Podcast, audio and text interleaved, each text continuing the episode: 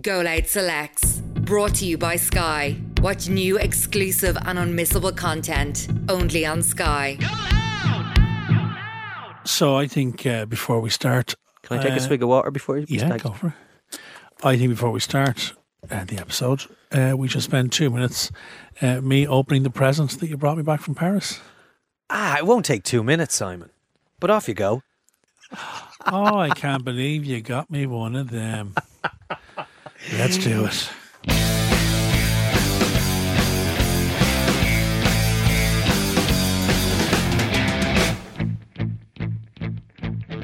Welcome to Go Loud Selects with Aidan Power and a humpy, grumpy Simon Delaney because he didn't get a surprise from Paris. Oh, I did. I got a surprise. Yeah, You brought nothing, me nothing. Nothing.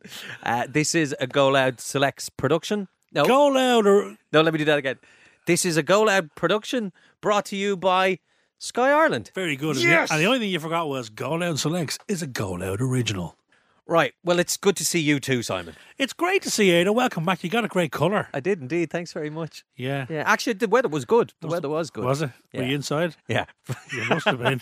I was, and I, I was mean, wa- you're reflecting. I can see your reflection in your face. I've been inside watching stuff. We're going to kick off this week's show by telling Yes. you about uh, a new three-part documentary series that is controversial, Yeah. and the figure within it is controversial Yes. because she was and to some people maybe still is an icon uh, certainly of the 20th century. She being mother teresa. This three-part documentary is called mother teresa for the love of god. And this is made by sky documentaries and it examines the reputation of a saint because she is is a saint still a saint. But um, through revelations that have c- come out over uh, preceding years that halo is uh, Yeah, this is kind of suspect. this kind of dives into it because, as you said, she had such a reputation. She came from and looked after, supposedly looked after the orphans, the work, sick, the and the orphans of. Calcutta, the street kids of Calcutta, or Kolkata as it's now known, um, and was moved around the world. Uh, you know, preaching her message, uh, looking for help, and looking for donations. And she received billions and billions and billions of uh, dollars and euros and and this documentary kind of opens the lid and looks into what happened to that money, what didn't happen to that money, what was supposedly, you know, planned for that money and didn't happen. we all remember growing up, you know, she was revered and Mm-hmm. she was so um, popular or like well known globally as this, you know, hugely charitable, saintly And there figure. was that whole um, and and you know, she was was like the look was so oh, absolutely, and it's what distinctive She was, and the whole little- campaign that they wanted her to be sainted while she was still alive, and didn't she pass away the same day as Lady Diana? She did, yeah. I might as well jump in Hey here. John, how are Hey, you? John. Hi guys. Did you Did get she? your? There's um she, not that it, it might ever come up in a uh, pub quiz, but that is a bit of She did. She died the same day as as, as Princess She Diana. did, yeah, yeah, got yeah. overshadowed. oh, she didn't get a look in. No, she didn't. No. No. John, can you tell us any more about this? I I've always been a little suspect of Really? I just feel like okay, you mentioned the money thing, okay? She obviously had hospices, she had Orphanages. uh, kind of a, an ecosystem almost taking care of what was I mean, bitter poverty, horrible grinding poverty in India. and and, and these street lepros- children. people with leprosy, Leprosy, and Yeah. But she had this order, like the, the nuns who followed her around and tried to kind of do her good work. They weren't medically trained. Yeah. They weren't quite in their element, as in they had these sick people, maybe very sick people, people towards the end of, end of life. And there's a few kind of bits and pieces reading about as well. Just the idea that like they never clean needles, they use them again and again. Kids would be sitting in like their feces. Uh, you'd have people towards the end of death, kind of essentially not getting the the kind of dignity and care they deserved. So I don't deny that her maybe motivation was correct. Yeah, the intention was that she was going to look after the sickest of the sick and the poorest of the poor, but did she? And her maxim was always suffering brings you closer to God. She came here in the seventies and she denounced. It was in the 80s, wasn't it? The eighties, Early She 80s. denounced abortion and said we shouldn't be getting divorced and all that kind of stuff. And it's going to be well, interesting that to was see what. towing the line with the, the Well, of narrative course it was, church, yeah. But it's going to be interesting to see what the doc, what the reaction is to this documentary. I think there's going to be. Uh, there's a lot more to come, I think, rather than just the three episodes of this, because I think the, the waves of what comes out of this will reverberate. I When think is- so. When is that available to watch, Ado? Right now, Right now, um, and again, I would say that it's interesting that you have someone like her kind of beyond reproach for a long, long time. And again, no they did a lot of great work, But these figures, you know, you think of people like you know Churchill, that kind of Mm-hmm.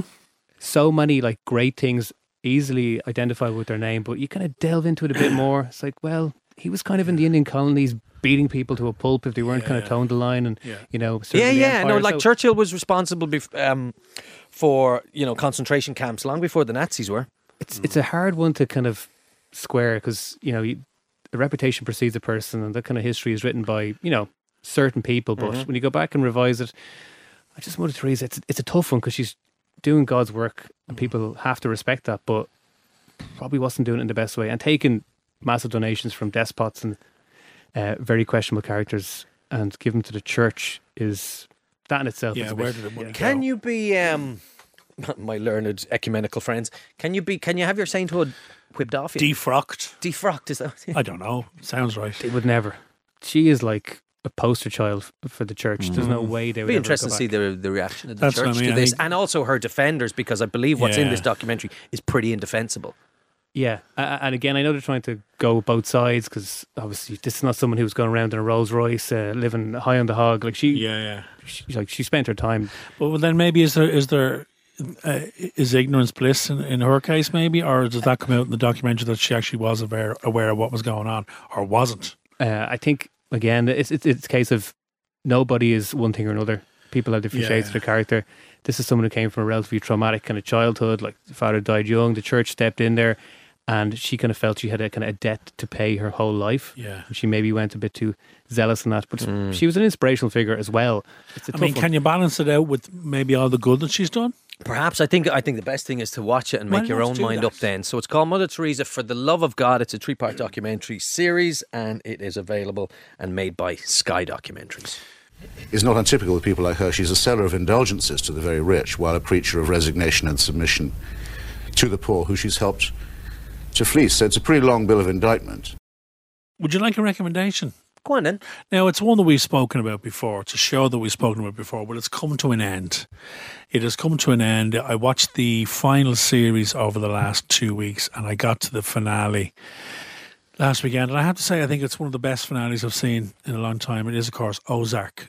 Oh, you're done. Finished. Finished it. So did they split season four into They two did. chunks? Like most things, it was disrupted by COVID, so they did seven and seven. I think, much like uh, a lot of the stuff on Netflix at the time. So they did seven episodes in the first part of the final season, and then they finished it uh, only a couple of weeks ago. And I caught up with it, and I think I watched the last three episodes in one sitting because it's just that good. Um, Jason Bateman, who is there's a great thing at the end of it when it's finished. There's a half hour featurette at the end of it that is a little half hour documentary about the show, about how it was made, how it was conceived, how it was created, who are the creators behind it, why it was cast. Uh, and it gives you a little insight into the show. What I would say is don't watch the featurette until you get to the finale because there's not spoilers in it, but you'll just You'll see my- too much. You'll see too much. Yeah. But the finale, uh, some people didn't like the finale. I thought it was beautifully done. Uh, and we spoke with this a couple of weeks ago about the emergence of, when we were talking about Don Draper and that, the anti hero. Because these people are not good. Jason Bateman's character is not good. They're doing bad work. If you don't know the story, he's an accountant who, unbeknownst to himself, him, his partner, and him, his company, had been laundering money for the Mexican cartels his partner gets involved in it and gets killed in the first episode. And Jason Bateman is told by the cartel, "You now have to keep doing this. In fact, you have to launder five hundred million dollars in the next thirty days, or we're going to kill you and everybody belonging to you." And the show goes from there. It's incredible. It's incredible. The writing, the directing, like even looking at the directions, the directors, Robin Wright directed some of the, the last season. Jason Bateman's directed an awful lot of it. They've had some top, top directors in there. They brought a new character into season four, which I love about TV series mm. as opposed to movies because you get that so much time to tell your story. And even after season three and season four, you can drop a new character in and they wallop. Like there's a new character in the final season that plays right through the series and he's brilliant in it. I won't give anything away. Um, I cannot recommend it higher. Like for me, it it just screams Netflix. That's why I have Netflix, Hmm. is to watch shows like this. Uh, and Bateman, who's been on film sets and television sets since Since he a was child. six. Yeah. Since he was So, six. because I listened to his podcast and we spoke about it, the Smartless, Smartless, podcast, I and, and it, yeah. sometimes you get some uh, information about That's his, right, yeah. his ba- like his his childhood because his parents were involved in the industry. Yeah, yeah, it's an incredible story. So, yeah. he's, he, he's an incredible man, and it's and he's turned out, you know, as a lot of child actors don't always turn out well. No, absolutely. and go on to be very but he successful. clearly, as he says in the featurette, he sat and he listened and he learned when he was on set for all those years because he's turned into one of the best TV directors. Well, the most one of the best directors in the business, and everybody in in the featurette who's interviewed, all the cast are interviewed, all the other creatives, the people who created the show, people who wrote it, they all talk about JB, about Jason Bateman. He was the driving force behind the show, and as well as directing, he's playing the lead. What a role! Marty Byrde and Laura Linney is incredible. The two kids playing their their son and their daughter, amazing. Uh, Julia Garner, who plays Ruth Langmore, whose storyline through the four seasons is phenomenal. And she talks in the featurette about thanking everybody for, for making her become part of the show. She's like, come on to this show. I've made my uh, my best friends in my in my life now in my circle are from She's kinda grown up from on it, this show. hasn't she? She Yeah. has. What an actor! And her storyline in season four is just phenomenal, and it it's all tied up. It all finishes, which is what I love about it as well. It's not finished, and you go, Jesus, is the running episode? It's done. It's finished. They drew a line under it. Bravo. Everything I've been dreaming about for four years, back on the force, Chicago PD. All I could think about was you people. Bravo. And game over. Finite. That's it. Yeah, yeah. There's going to be no more, and I just cannot wait to see what comes next from Bateman because he's not finished there. You know, he can't be. No, and he's firmly established himself as a serious actor. Oh, my god! As opposed to the, the comedy I mean, roles. he's won. He won the Emmy for. I think he won a Golden Globe for it. He won a Golden Globe as director for it. I mean, the amount of awards the show. Uh, Julia Garner, who she herself won the Emmy or the Golden Globe. Like it's just, it has swept the boards over the four years that it ran. Mm. Um, and I'm raging there's no more, but it is done. If you haven't watched it, honest to God, boys and girls, get on Ozark. And listen, even if it's too slow, one or two. Love the way you talk like it. you're presenting kids' TV. Boys and girls. Uh, they know. They know what I mean. Yeah. Have you seen it? Have you watched it? Okay, so here's the thing. I have watched the first two seasons. Oh, right. And then there was a gap. Yeah. And season three came back, and I must have been deep into something else. So I- Yeah. I'll, I'll wait, I'll wait, but I know it's there. Yeah. And I waited too long, and I went to watch season three only recently, and I couldn't remember a fucking thing about season one and two. So I need to take some time, Go step back. and go back over the end of season two. It'll be worth it, brother. Yeah, Just get the last two episodes of season two. No, I will because I had no reason uh, to stop Yeah. watching watching it other than they stopped making it for a while because I did love it. I did Oh, really, really show. love it. What a Yeah, show. It really sucks you. Thank you, Netflix. I love it. Ah. What about you, kiddo? What have you got? So I'm excited this week because uh, a show I've enjoyed uh, for the past couple of years uh, is back, and like other shows, there was a gap and a break because there had to be. But Das Boots season three Oh, came I back out this week, and I'm I haven't uh, seen any of it. big, big fan of it. Um, obviously, people will know that it's the name and, the- and the story is based on uh, a movie from 1981, Wolfgang Petersen, five hour plus movie, which might put some people off. Yeah. Uh, they've they've taken a lot and done a lot different with, with the television show. So it is, as the title kind of suggests, the boat. It's set on a submarine, but not all of it is because I think they thought you know, it's setting an entire series on a submarine, Submarine, during yeah. World War II in 1942, which just might be a little bit too one dimensional and a bit too claustrophobic because it is. Um, so part of the story happens on land in La Rochelle in occupied France. So Is the new season or the first no, this is from the beginning Okay, now. cool, yeah, yeah, they've they've moved on to Lis- Lisbon now, uh, but season one starts there, and you have uh, a brother and sister. Uh, he's a young fella who's just signed up with the German Navy, and he's gone off on his first U-boat mission. She's working as uh, an administrator for the Gestapo in La Rochelle, Wow.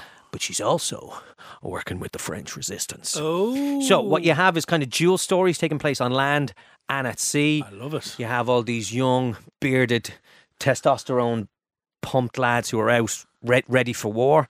And like, you know, you can only try and imagine, but very soon they realize the, the horrors of war and the dangers of war because like life expectancy on a U boat what wasn't a whole wasn't And- and wasn't that long. That it's season three dropping now. Season three's just started last week. So I've got to go back and start. Yeah, and you uh, you'll love I? it, and it's it's in German, but it's subtitled. Oh no, I love it. Um, but it's really, I'm going in. I'm it's so good, and it's uh, if if you're a fan of like shows like Band of Brothers and other Yeah, things like yeah. that, it's good. But it's always interesting to see the other side of it, and we saw that with Generation War, which was essentially kind of yeah, the. German version of, of Band of Brothers, because we you know sometimes can have a very one sided view of everything and America and the victors and all this, but like the millions and millions of people who were fighting in the war for Germany.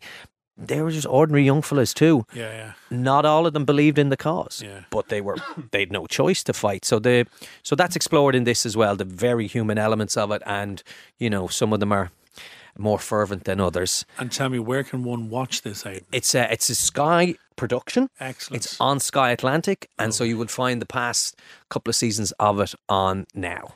I'm loving it. It's so good. All right, It's I'm so- in. Yeah, You've given that such a fervent recommendation. I'm in. Would you watch that kind of stuff now, Johnny?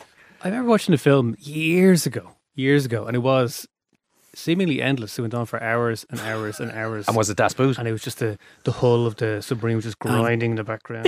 Yeah, it's like, what's going to happen here? Yeah, This and that red brutal. light.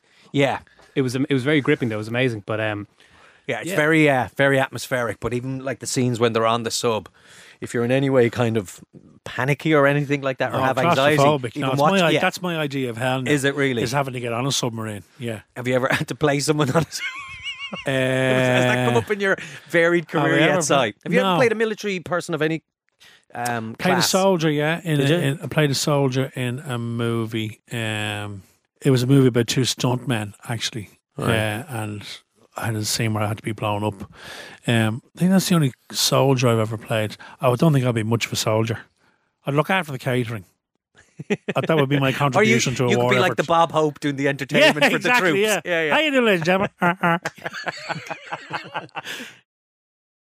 Here's Oh, another one. Lord. All right, Johnny, do you want to jump in with your recommendation? this Come week? on, Johnny. we'll go uh, back to Netflix and uh, the Andy Warhol Diaries. I don't know if Ah, you Oh, no. remember I've it. seen this pop up now. Love Why it. should we click on it? Loving it. Yeah, it's based on the Andy Warhol, Warhol Diaries, actual book. So this is drama. You know what it is, and it's what Netflix do again and again. It's Yeah. a documentary with a twist. Love so it. Yeah, love they have him narrating his own diaries. A Oh, bit of, wow. They have lots of great talking heads, not too many because I kind of hate that in documentaries. But the people Mm. who you want, so like the assistants, the people in the know, people who live with him, talks Okay. about his private life in a way that most documentaries just never could. Shy away to, yeah, or from, I should say. He yeah. was uh, not to sound too disparaging because I love Andy Warhol stuff. He was like a kind of a vampire creep in many ways, in that he would surround himself with very talented people. Uh, they would infuse his work with their own and he dumped them. and he would. It would be his name above the door, and that's the end of it. Whereas this kind of shows the fragility behind that because he got shot, nearly killed in 1969. One of those people in his orbit was like, Yeah. "You're just basically using me. You're evil. You're scum, and I'm going to kill you." And tell me, Uh, is it a feature or is it a series? eight part series. Oh, loving it, loving it. Something Yeah. you can get your teeth into. really good. Each ep's probably a good a good hour, and Love it goes it. through like kind of into the sixties, the seventies, the relationships, then into the eighties when he gets in with like Jean Michel Basquiat. Yeah, yeah. He goes from this obviously revered kind of edgy artist in the in the sixties to someone who's so obsessed with money, and as he puts it, have so many mouths to feed that he becomes an industry, and he's just But why has he got mouths to feed? Is it Because people working for him or, s- or just hangers on? he wants to, he has a magazine he has like uh, his own kind of multimedia corporation as well. He has all these people as well on his payroll who've been with him since the start and have developed and they're clearly very talented. Do you understand that this guy is a brand? And he knows that. And he was aware, aware of this before anybody talks about it. he calls art commerce in a not in a tongue-in-cheek way either. Mm, he loves business loves how it works. So it's about his personal relationships as well like the men in his life. And he always maintained he was kind of asexual and he never answered questions when they were directed to him but we see just two guys in particular who they tried their best with him but after a while they Did couldn't. it did it make you appreciate him or his art or his business acumen any more or less by watching it? Do you know that, that one question? Uh, so, what are they really like? That's actually answered in this. Most documentaries you see, you don't get an answer. Mm. You know, it's very hard to actually get a full sense of someone like him in particular who played that game so well. He was always, And he was an enigma. you know. He was enigma. a cartoon character almost Yeah. at one point. Uh, but at the very heart of it, he is this really I suppose, insecure person who loved beauty, craved being around beauty and talent, but he himself was no beauty, and he knew this. Yeah. Did he not like himself or his, im- his own image? He hated his own image. He tried, so, like, he wore a wig from the age of like in his twenties. He always tried to have makeup on, and he had bad skin. His nose was kind of bulbous. Um, he always felt that he was maybe too fey. He wasn't comfortable around the kind of New York kind of gay scene either. He always felt a bit too aggressive and forward. Uh, so he was all these weird contradictions, but at the heart of it, he was extremely like driven by his work, Hmm. and for that to happen, he needed lots of people around him. Has there ever been a biopic made of him? I know he's appeared as people have played him in various TV and movies. Well, I guess spots. this is it, isn't it? I know there was a film of Oh, you Jean-Michel- sorry, you mean like with a, with an Yeah. actor playing yeah, him? like Bowie- Philip Bowie- Sa- Seymour Hoffman jumps to Bowie mind played him away. in a, a film about Bowie Jean, Jean Michel Basquiat, yeah, who was a young yeah, artist yeah. that we see in this documentary Yeah. in the 80s and played him well. Uh, a few people, they usually just throw on the wig and act a bit edgy. Yeah, and the glasses. Yeah. Yeah, yeah, yeah. yeah. I wonder 'cause Okay. it sounds it sounds Yeah. there to Well, be he's done. not doesn't someone? I think most people day to day would know a huge amount about. We know the can of soup. Yeah, but they know his work. Yeah, the well, that's what we know his work. We know and he nothing about him. so many artists. Yeah. of of generations after him. Yeah, you yeah, yeah. So But where him- is that on? That's on Netflix. Um, again, I kind of went into it thinking, "Oh, I'll see how the first step goes, and I, I binged it. I loved it. Yeah. Uh, and again, there's other documentaries out there about him, but they're all fixated on the 60s and about underground and the kind Yeah. of drugs and the, the filth. Whereas this Yeah. is, he's in his townhouse in New York, he's rich and established, his 70s and 80s, and he's just kind of at a crossroads, doesn't really know what to do. Love it.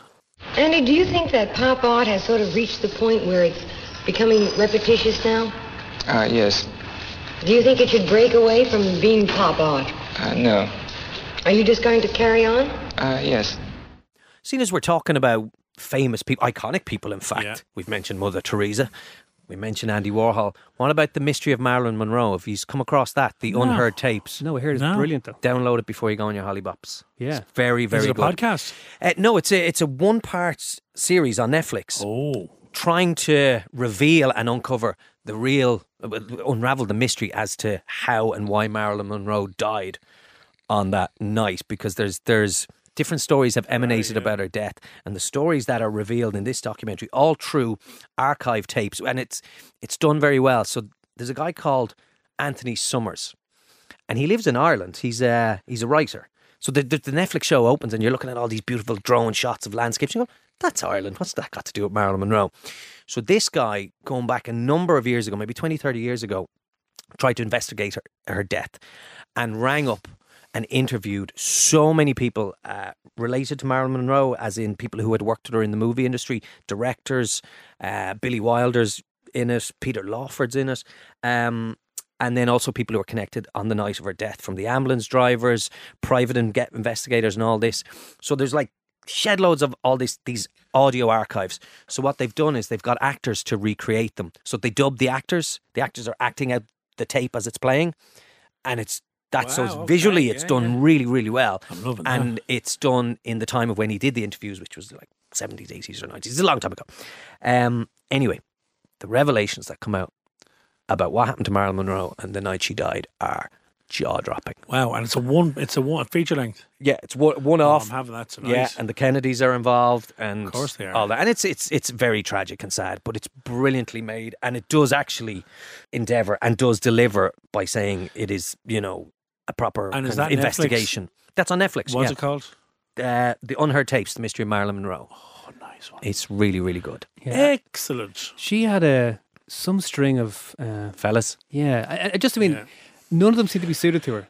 And that's covered in the documentary. The men she married, like she she had married uh, Joe DiMaggio, baseball Miller. player, and then Arthur Miller, and you know, and the marriages didn't last long at No. all because they couldn't handle her. They couldn't handle her fame. They Yeah. couldn't ham- handle her popularity, her sexuality. Everyone else wanted to be with her. 27, wasn't she? She's very young. Yeah. What a talent too. What a talent. Great call. Good shout. Go Loud Selects. Brought to you by Sky. Watch new exclusive and unmissable content only on Sky. Now it's time to welcome back Brian Lloyd, movies editor of entertainment.ie. A Brian, professional. There's a professional in the room. this is the professional segment Someone of who the actually knows podcast. it. Speaking of segments, I like, hey, I like what you did there. You're better than that, Simon. Be- You're Oh, better than no, that. I'm not, and you know it. Go Uh, on. You remember a couple of weeks ago we had a we Brian was rating one of his recommendations, and rather than doing the five stars and all that, we created a what would you call it? A sliding scale of yeah, a rating system. A rating system involving uh, one of our favourite confectioneries, the Terry's chocolate orange. So we said, He says we. Hold on a second. He says there. we. Yeah, yeah. What's this weed business? I'm an after eights guy. like, yeah, Yeah. yeah, like, okay. I'm, I, I really hope Terry's Chocolate Orange aren't sponsoring this. podcast. They're not, no. Good. Well, they're gack. Like they're they're absolute. They are absolute mank. I don't know how. "Are you can getting eat me back for not liking Leonard Cohen?" No, no, not no, no. That's not it at all. That's those are two separate oranges. Anyway, it means Simon Moore, Terry's chocolate orange for Um, us. So you decided Yeah, That Terry's on a chocolate scale, orange how many slices of chocolate orange should would be you our give rating system. A, a, a show or a movie? Now, when we talked about it, you said actually there's only about six in it. Yeah, I'd say about six. and I agreed. So you both think there's six slices in a chocolate orange. Roughly, yeah. No, John thinks there's ten. Our producer. and you think I there's. there's I think up to twenty. Uh, you're. I think on the podcast you said 30. Well, okay. so there's we- no way. There's no way. There's thirty. You can get that idea. well, out of your head. listen to this because I have. They're not the size of a football sign. I am unboxing a Terry's chocolate orange. So first we're going to find out what's how many slices. Uh, yeah, and then the way to open it is that. you drop it on both sides, right? Like There's, so. there's actually like a method to this. Of course there is. Not that I've thought about it. Can you see more than six there?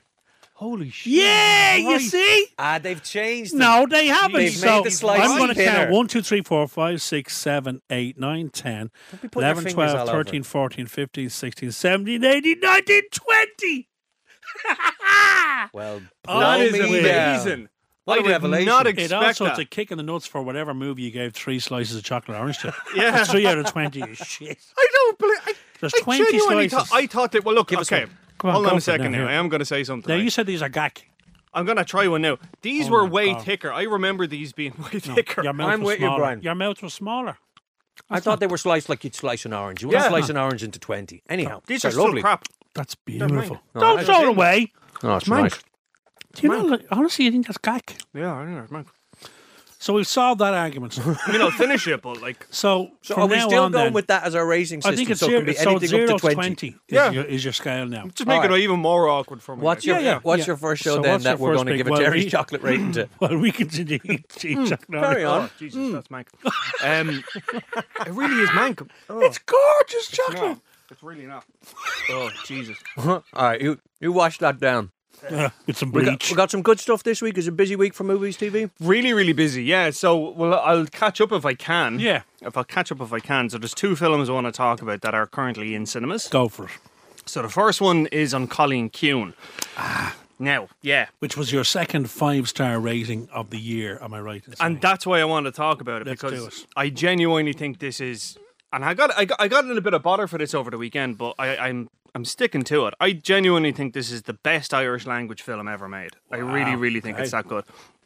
And not only that as well, but I do think it's one of those things that like if this film was in French or German or Japanese or in like in any other kind of language other than Irish, hmm.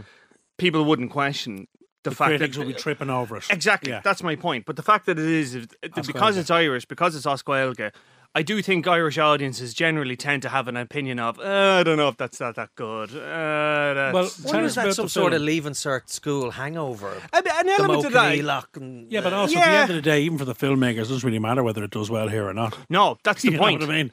That it's is the outside point. Ireland. Is the what's thing. it about? Um, so it's a basically it's based on a short story written by uh, Claire Keegan. It's about this young girl. Uh, her parents are kind of estranged, but it's in a very sort of chaotic house in the eighties in Ireland. She's sent to live with her her mother's first cousin, and they're basically on this house, and it's really sort of like she's been neglected and kind of it's not.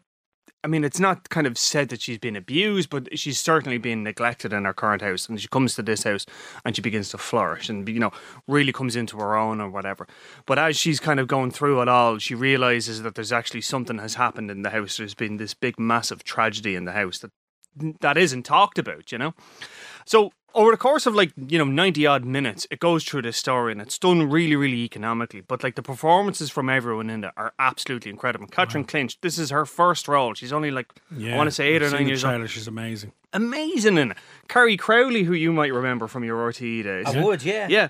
She is a Morbeg, wasn't she? Yeah. Was she a that- Morbeg? She Was was, she with really? Tara O'Brien. Hmm. Around the same. Really? Yeah. Well, like a human with the Morbeg. Oh, I she think. was I a don't human with the was Morbeg. costume. yeah. Dara Ó Briain was on Echo Island, and I know That's that right, because with I Robert, was on yeah. Echo Island as a as a wee gossin. Is that where you started? That was right. I was on the hot seat quiz, yeah, and my oh. specialist subject was the Jungle Book. That's another day story. Well, there you go. Wow. Carrie Crowley is one of the best singers I've ever heard in my life. Really? Musical theatre performer as well, yeah. Yeah. Amazing. But she's brilliant in this. Yeah, Yeah. she's fantastic in this. Ada, uh, Andrew Bennett, brilliant in this as well. He does be on a lot. of Love TV. Andrew. Yeah, What a voice. yeah, Yeah. and he and actually, funny enough, I would nearly put him. I would say if they were ever going to make a Leonard Cohen biopic, he could play him. There you go. Just- Wow. there's a little bit Great. of connectivity Another movie for I'm you. not I gonna don't think and he'd still go and see it. He now. still wouldn't go and see it. Even if Andrew was in it, and I love Andrew. Yeah, but um, and anyways, yeah. So and it's a husband and wife team Yes, in terms of produ- producer, writer, and all that. Yeah, yeah, Colm Bairéad, and it's um genuinely this is like the best, one of the best films I've seen this year. It's five stars. If you see it in the cinema,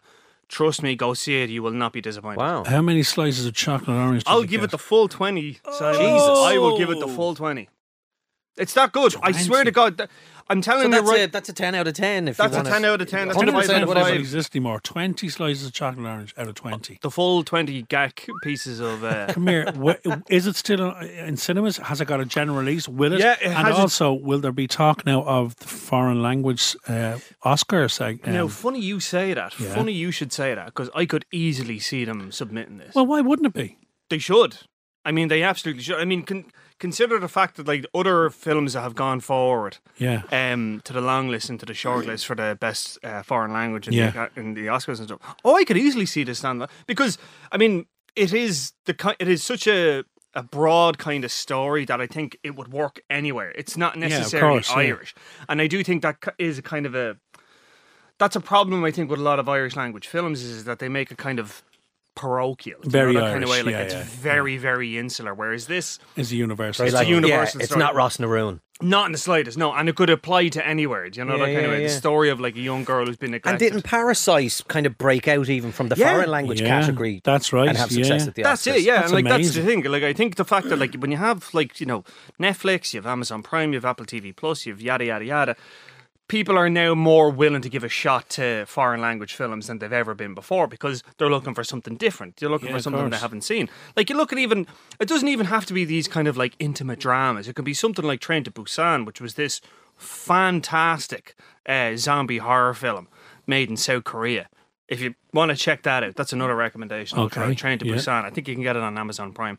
But that's a, that's a zombie horror film. Fantastic. The Raid as well. Did you see that? No. You saw The It's Raid. huge Japanese. Uh, Singaporean. Singaporean. Yeah, Singaporean. It's close enough.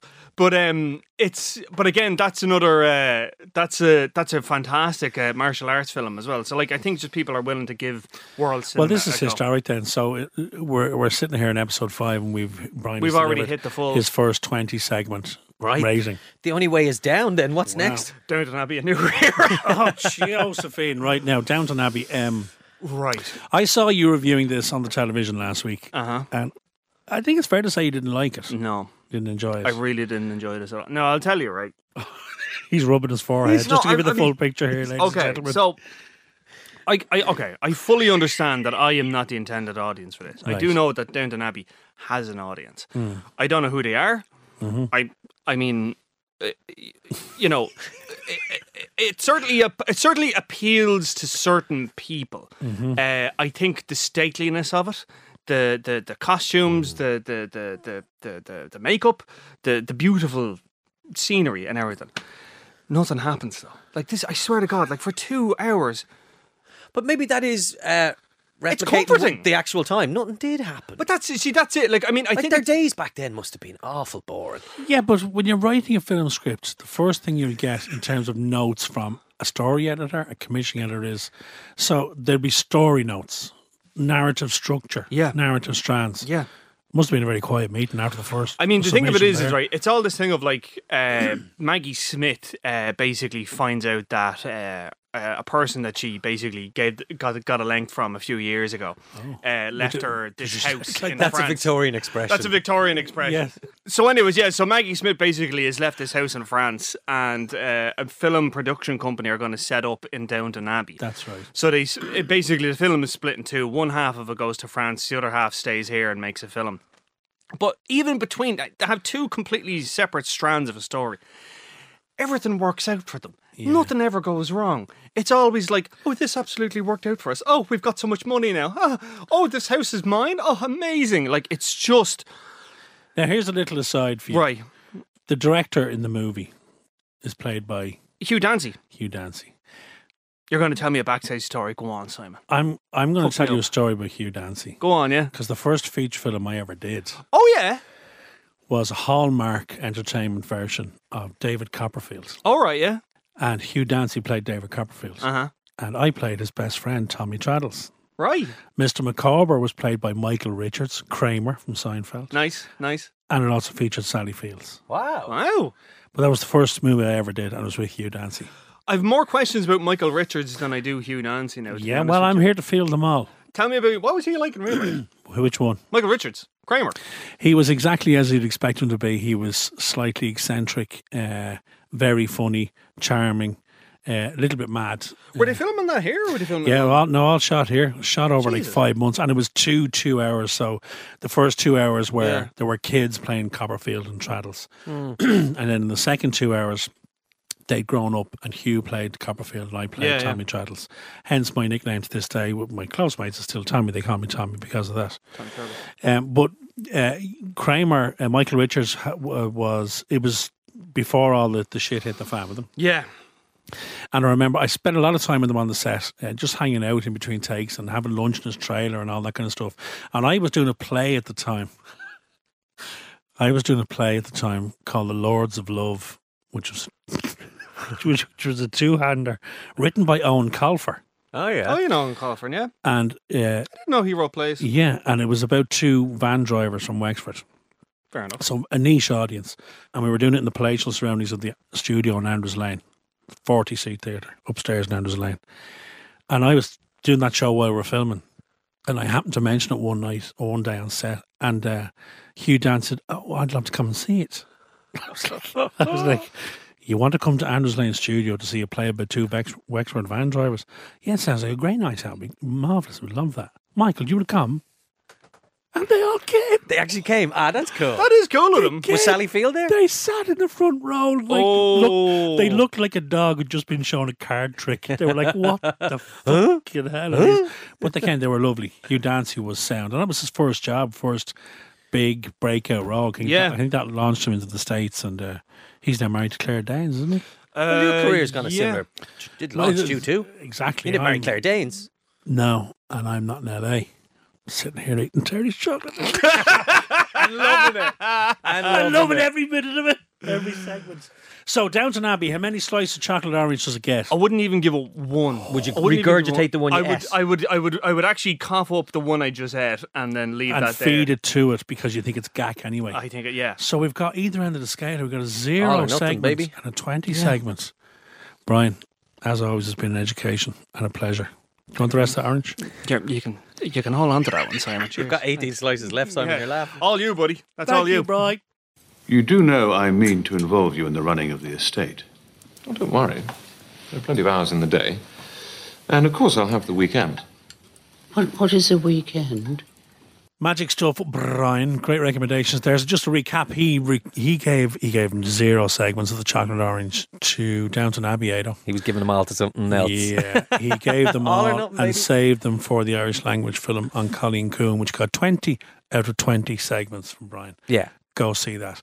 Sky Documentaries have a new series out. Oh, of course. So this is uh, a documentary series that a lot of people are talking about. Three part series about.